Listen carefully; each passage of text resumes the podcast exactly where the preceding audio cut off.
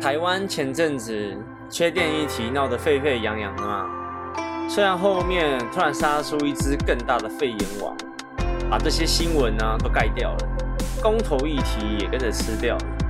原本以为公投议题不会延后的，我们就录了这集，想说来跟大家讨论讨论这个议题，就延后了。这集还没热就先凉了，凉气。哎呦，没关系啊。那我们这集就来聊聊台湾究竟缺不缺电，还有绿能转型带来的一些问题吧。欢迎收听十二个实验室，我是嘉豪。我们这一次要讲跟金融没有相关、跟机器学习也没有相关的用电问题。之前不是有讲过说八月都要公投了吗？那现在会不会公投，我也不知道。所以我们就请来特别关系人龙哥来跟我们一起讨论一讨论这个话题。那哎，你们收到消息了没？所以现在到底会不会公投啊？哎，公投的话，目前就还是按照既定的程序在走啊。又关枪，又关枪，哦，没真的啊！我有什么要抢？所以现在没有啊。所以现在民进党到底怎么样？要要不要要？到底要不要往后延呢？应该会吧。目前你看，现在连七月十二要不要解读三级都还不知道，那个八月的事情更难说。啊！你们你们内部你们内部会有消息啊？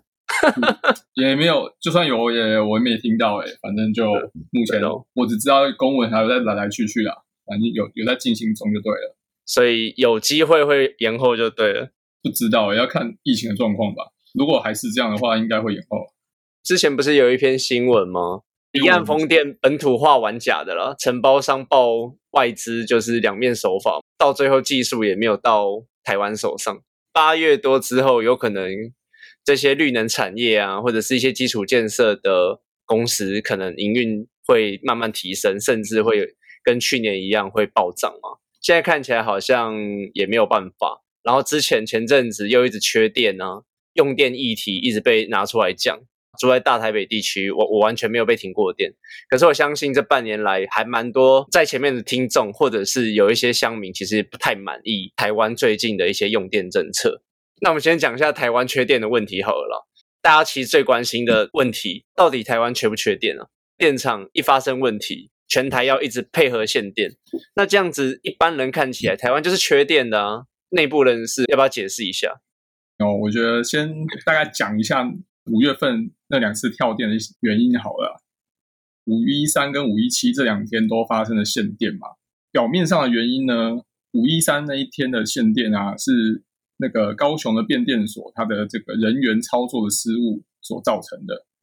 那五一七的跳电原因呢，是因为呃新达发电厂的机组跳机导致全台的限电。大家就会觉得说，哎，为什么台湾的电力网有这么脆弱吗？就是一个人员失误，然后一个机组跳机，就会造成全台湾的一个限电，是真的有这么脆弱吗？还是什么背后有一些其他原因？那其实来讲呢，今年的用电尖峰比往年更快来到。你看，在今年五月份的时候，用电就已经破了新纪录的高峰，然后用电创了新高的纪录。台电公司呢，在五月份的时候，其实排了很多机组还正在岁休，因为要迎接接下来六七月份的用电尖峰，所以导致五月份在五月份用电创新高的时候呢，就是很才才导致这个限电的一个状况。而这些机组其实，在排岁休的排程啊，他们在一年前就已经排好了。那在去年的时候，谁谁也不会想到说五月份就是会有很多原因集合集结在一起，然后造成用电量创新高，然后造成。发电量不足的一个状况，为什么五月份这个用电会新高呢？两个原因有关系，一个就是极端气候的现象越来越明显，然后导致五月份的气温一直一直创新高这样子，所以用电全就全球暖化嘛，对不对？对啊，对啊，这是原因之一啦。好，另外一个原因就是居家办公吧，很多人其实白天就会待待在家里，然后就开冷气啊。平常他这个人是在公司的，但是他因为疫情的关系，他又待在家里开冷气，觉得其实就是很多因素夹杂在一起，造就了这个现象。可是问题是，台电不是都会有那个备转容量率的那个灯号吗？灯号一直都 OK 啊，不是都十几帕以上吗？不是都绿灯吗？那为什么它绿灯啊？一个新达电厂爆掉之后，还是会停电？这大家不能谅解啊！这个就要讲一下这个我们备备转容量它的定义好了。那备转容量的定义就是它首先要去预估两件事情，一个是预估最高的用电量以及最高的发电量。那比比如说我预估明天最高的用电量是九百瓦，然后台电公司能够发的最高的发电量是一千瓦好了，两个相减是一百瓦嘛，然后所以一百瓦相较于这个能够发电量的一千瓦来说就是十 percent。那这个十 percent 就是所谓的备转容量率。那所以这个算法来看的话呢，就是背转容量率越高的话，供电就越稳定。背转容量率十 percent 以上就是绿灯的状况，就是供电很稳定。那为什么会有发生说绿灯，然后还是有可能会限电的状况呢？回头看一下刚刚所说的这个预估的最高用电量跟预估的最高发电量。备转容量率如果要准确的话，就是刚所讲的两件事情要能够准确的预估它的备转容量才会准。那个预估的最高发电量，如果说像现在的那个再生能源绿能越来越多的状况，那绿能它的发电量是很难去预测的。那如果说太阳能跟风力发电的状况如果不如预期的话，那可能预估的最高发电量就会有所减少。那这这个就有可能造成电力缺口的产生。虽然说这种容量率是绿灯，可是它是一天才会更新一次。但是风力发电跟太阳能，它可能是当天就会有很剧烈的变化。有时候呢，备转容量的灯号它没办法很及时的去呈现目前的供电的状况，所以才会有发生这种，哎，为什么绿灯还会限电这样子？像这次五月份的限电啊，会把那个抽蓄发电的那个水力发电会算在备转容量里面。但是今年因为缺水况，对啊，对，所以台电没办法把这个抽蓄水库里面的水力把它放放出来发电，这个部分就变成看得到用不到，有点像是虚虚报这个备转容量的状况。但问题那这样就会被人家酸啊，就是绿能你拿那么多钱去赞助绿能，但绿能。你有这么不稳定的话，那不是就会被刷吗？到底有没有办法稳定的计算，让人民得到一个更可靠的备转容量率？不然你绿能这么不稳定，一定一定会被打。那他们就会说，哎，那重启合适就好了，他就不会缺电了。很多人就会赞成这个议题。那对之后这公投的风向可能又有改变了。原本可能高几率合适不会重启的问题，那就会有人开始想说，就重启合适啦，就不会缺电了。那这个问题你们会怎么想？其实刚刚有说啦，就是五月份这两次限电啊，主要还是五月份的那个用电量提早来临，然后机组都在税休所造成的。假设啦，假设合适能够启用的话呢，如果照这样的安排，那还是会安排很多机组去税休啊，所以这个状况还是会发生的。合适的重启跟能够弥补这个缺电，其实没有很直接的关系啦。可是，一般人的思维会比较直线，就是啊，我机组越多台就没有事啊。但是实际上状况就是，它是机组是需要调度的。那有些机组就是要轮轮休、排休，他们需要去保养、去维护，才能降低它的故障率。那如果你那个机组那个安排的维护时间很少的话，那它的故障率就提升，那就可能容易发生限电的状况。在台电公司来说，就是要去取舍，你要拿多少机组去上线，拿多少机组去排休，这样子。我觉得比较缺的就是能要能够呃很能够及时发电的一个机组。这是那个新达跳机，这是很临时的状况。如果你这时候有技术能够在一个小时之内，或是更短时间内能够升载到满载的状态，能够弥补这个缺口的话，这个比较能够加强电网稳定的一个效果啦，比较不容易限电。我是有看到说电厂太大而且太集中了，如果你们一次这样子跳掉的话，比较小型的发电厂就弥补不来新达这个大缺口。我觉得主要是弥补的时间不够快啊。这些备用机组可能上尤尤其是烧煤的，它可能都要三四个小时才能够上线，在三四个小时就会电力缺口出现，所以才会发生限电的状况。那如果你今天的机组能够在一个小时之内就能够上线，且够多的话，就可以避免这种状况发生。所以我才会说是缺那种可以短时间内能够发电的机组补充的东西，像是水力发电就是很符合这个效果，就它能够很短时间的就发电。可是问题是没有水啊！对对对，但是往往年为什么都都很很多，就是很也很常机组跳机，但是都没事，就是因为我们很常用抽蓄水力来救援。所以其实水力发电对台湾是蛮重要的，就对我以为还好诶。所以其实水力发电是怎么救援投手？对对，就是只要先发崩崩掉有没有？然后马上那个抽蓄水力马上闸门一开，水下来就发电了，很快，就是在几分钟就可以发电了。哪一个水库啊？呃，现在有在做抽蓄，就是大关跟明潭都在南投，南投日月潭那边。哦，可之前不是都说什么几个洼都出来了，没没有水？所以这个五五月份就是这样子，所以才不敢放水出来啊，所以所以才限电啊。对，要不然一般一般就是有水的话，就是水闸门一开下来就发电了，而且他们的容量还蛮大的，现在可以弥补好几座的火力发电机组。那我们绕了一圈，哎，你还要补充合适的问题吗？其实你刚刚讲的那些好像没有讲到合适自己的问题了。那人民就吵着要合适的话怎么办？合适现在就是正反两派他们都有自己的立场嘛，那他实际状况到底是怎么样的？可是现在还是有存在一些问题的哈，它已经封存了一段时间，原厂国外的这个技术团队它已经解散，电厂里面的一些安全的一些数位仪控设备都已经很老旧，那需要换新的。那如果换新的话，那个原厂都已经解散了，所以如果你要找厂商来重新检查这些机器的话，你可能要重新找新的团队，有没有团队愿意接手还不确定，所以这个时程以及所要花的成本都很难去去预估啊。想要开合适的正方说法，就会说这些东西不是都有通过一些安全测量的部分吗？他们就会觉得这才是安全的，可以使用的。一些安全测试都是在很久之前封存之前做的，封存之后就没有再做过这样的检查了。都过了这么多年了，其实也没有人敢保证这个一定是是没问题的状态。呃，所以对台电而言，封存之后是没有进行过任何一次测试的吗？哦，对啊，因为封存就是暂时不要运转啊，所以也不会那些运转前的检查测试就会暂停啊。嗯嗯嗯，那原能会之前有公布说，就是封存之前的一些测试还没有完成。还有另外一件事情，就是在一百零二年，那个中央地调所有发现有一个 S 断层，长度两公里的 S 断层有通过核市场的厂区啊。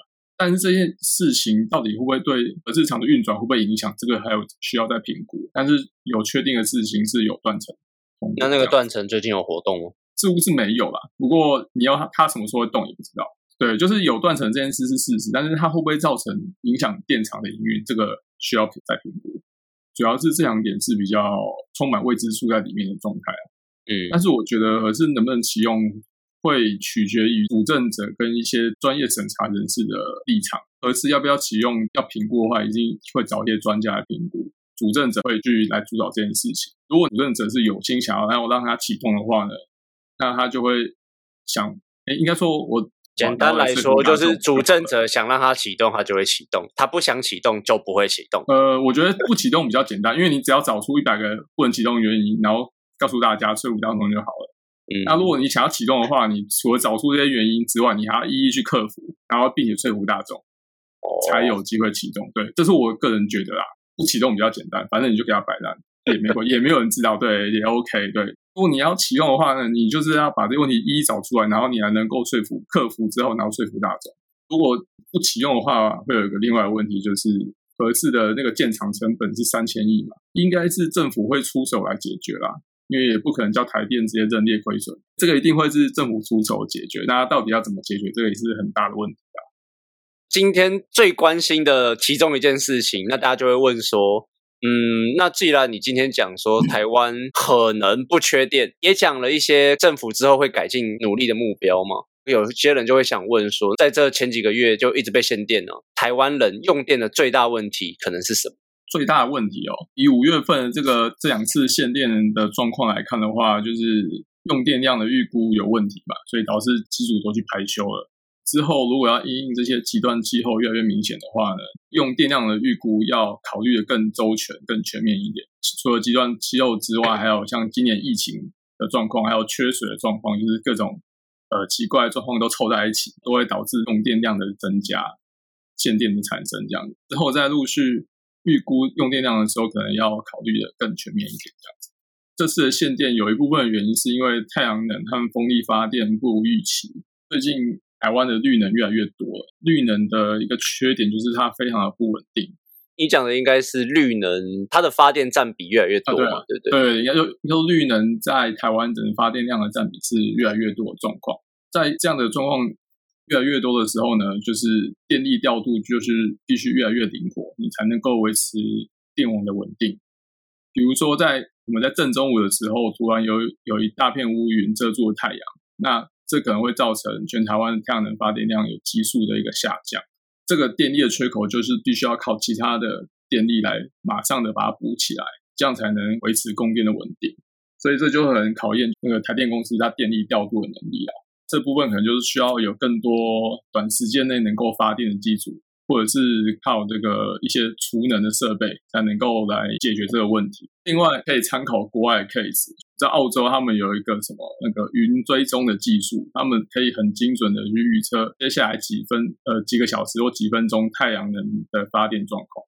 台湾的气象能力也蛮厉害，这应该是有可能增进的目标吧？但是就是。他跟电力公司来合作，他能够给电力公司很详细的资讯，说太阳能发电会多少，然后每个区域又不一样，所以他可能会针对每区域性的，然后时间性的去告知电力公司这些资讯，好让电力公司能够更精准的掌握太阳能发电的状况。就是国外已经有了 case，但台湾可能目前还没有看到这样的合作，所以之后可以朝这方向努力看看。希望有更多新创企业或者是绿能的相关企业起来了。哎，讲到这个，我要绕回去了。一开始我们讲到，就是有一篇新闻，就说离岸风电本土化玩假的，就是民进党他们都在养肥，就外资嘛。原本说好技术要转移到台湾，结果也没有。这部分到底怎么办？所以股价要跌了吗？我先讲一下为什么要国产化这件事情。台湾没有这个离岸风电的技术嘛？如果要引进这个风力发电、离岸风电的话，就是必须依靠国外的团队来台湾新建。政府就会希望说，一些外商在台湾建设的时候呢，可以把一些风力发电的技术寄转给台湾的产业，可以帮忙扶持台湾的这个风力产业的供应链，就可以达到说之后台湾有自主开发离岸风电的能力这样子。所以这是政府立场一个目标啦。但是外商的角度来看的话，国产化一定会增加他们的成本，还有他们的拖延他们那个建制风力发电的时间。以外商来讲的话，他们是能够尽量。国产化越少越好，所以才会有新闻事件的发生。他们可能就是为了躲避审查，然后去做一些表面上看起来国产化，那实际上他们打其他坏主意的一个状况发生。所以看起来台湾又哭哭了嘛，对不对？当然就需要相信政府，就是相信能源局、工业局他们在做国产化审查的时候，就是好好帮我们把关的，只能这样讲。你这样我会被打成一四五零啊！你讲的不是我讲的，我不是一四五零。没有，我就说这样子。虽然说政府会把关，但是其实外商一定看准说执政党被动绿能的压力，他们有支撑压力，被动绿能政绩的压力，所以他所以他就搞你嘛，就是吃定你有压力吃定对他吃定你，他就是是你说你要这样，所以你到时候国产化，你一定会放水，你一定会给我们好过关这样子啊。所以我觉得啊，外界一定有这种外商的心情来做这件事情啊。之后这种新闻还会出现啊，应该这个不是第一件啊。总结的话，就是之前会看好什么绿能的这些离岸风电的技术本土化，拉动整个市场股价嘛？我们今天这一整集都在讲，因为前阵子停电的关系啊，台湾民众对绿能的信赖程度其实更降低了一点。到底绿能产业链会不会跟之前一样好？我就真的会有一个小疑虑在了。我是觉得。只是推迟啊，还是会好啊，只是可能会延后个一两年这样子。离岸风电的那个建制啊，本来预计今年底要完成两百九十一只，但是到今年现在已经七月了嘛，现在目前还是只有二十二只而已，而且这二十二只是二零一九年完工的二十二只，就等于说去年完全就是没有任何一个风机有被盖好。今年台电应该会把好像二十一只，目前好像说有二十一只已经盖好。那只是还没发电，预计今年底应该有机会发电。这样，哎，好了，就是这不稳的东西，我们就继续看着办吧。反正在今年电力发生这么多问题之下，那你刚刚又说绿能的建制可能会拖延个一两年，那我就认为说绿能在今年或者说在一年半，可能不会是个好投资标的。也不一定啦，因为基本面来讲可能不会及时反应，可是股价是可以用炒的啦，所以有时候可能有个新闻出来，它就股价都上去了，也是有可能。我自己是不太赞成呐，但今天的主题不是在讨论这边，所以我们今天哎应该没有吼。好，那我们今天的节目就到这边喽。如果喜欢我们这种电力方面的议题的话，也可以到我们的 FB 或 IG 留言。我们在前几天呢，有在 IG 做了一个投票，看大家呢是支持重新开放合适，还是不支持。可以去看看我们的线动最后的结果，是不是跟你心目中想象的一样呢？好啦，那重新再一次，那么节目就到这边喽。很谢谢大家听完这一次的节目，希望大家能够多订阅、分享，到我们的 FB、IG 留言、按赞。那我们下次见，拜拜。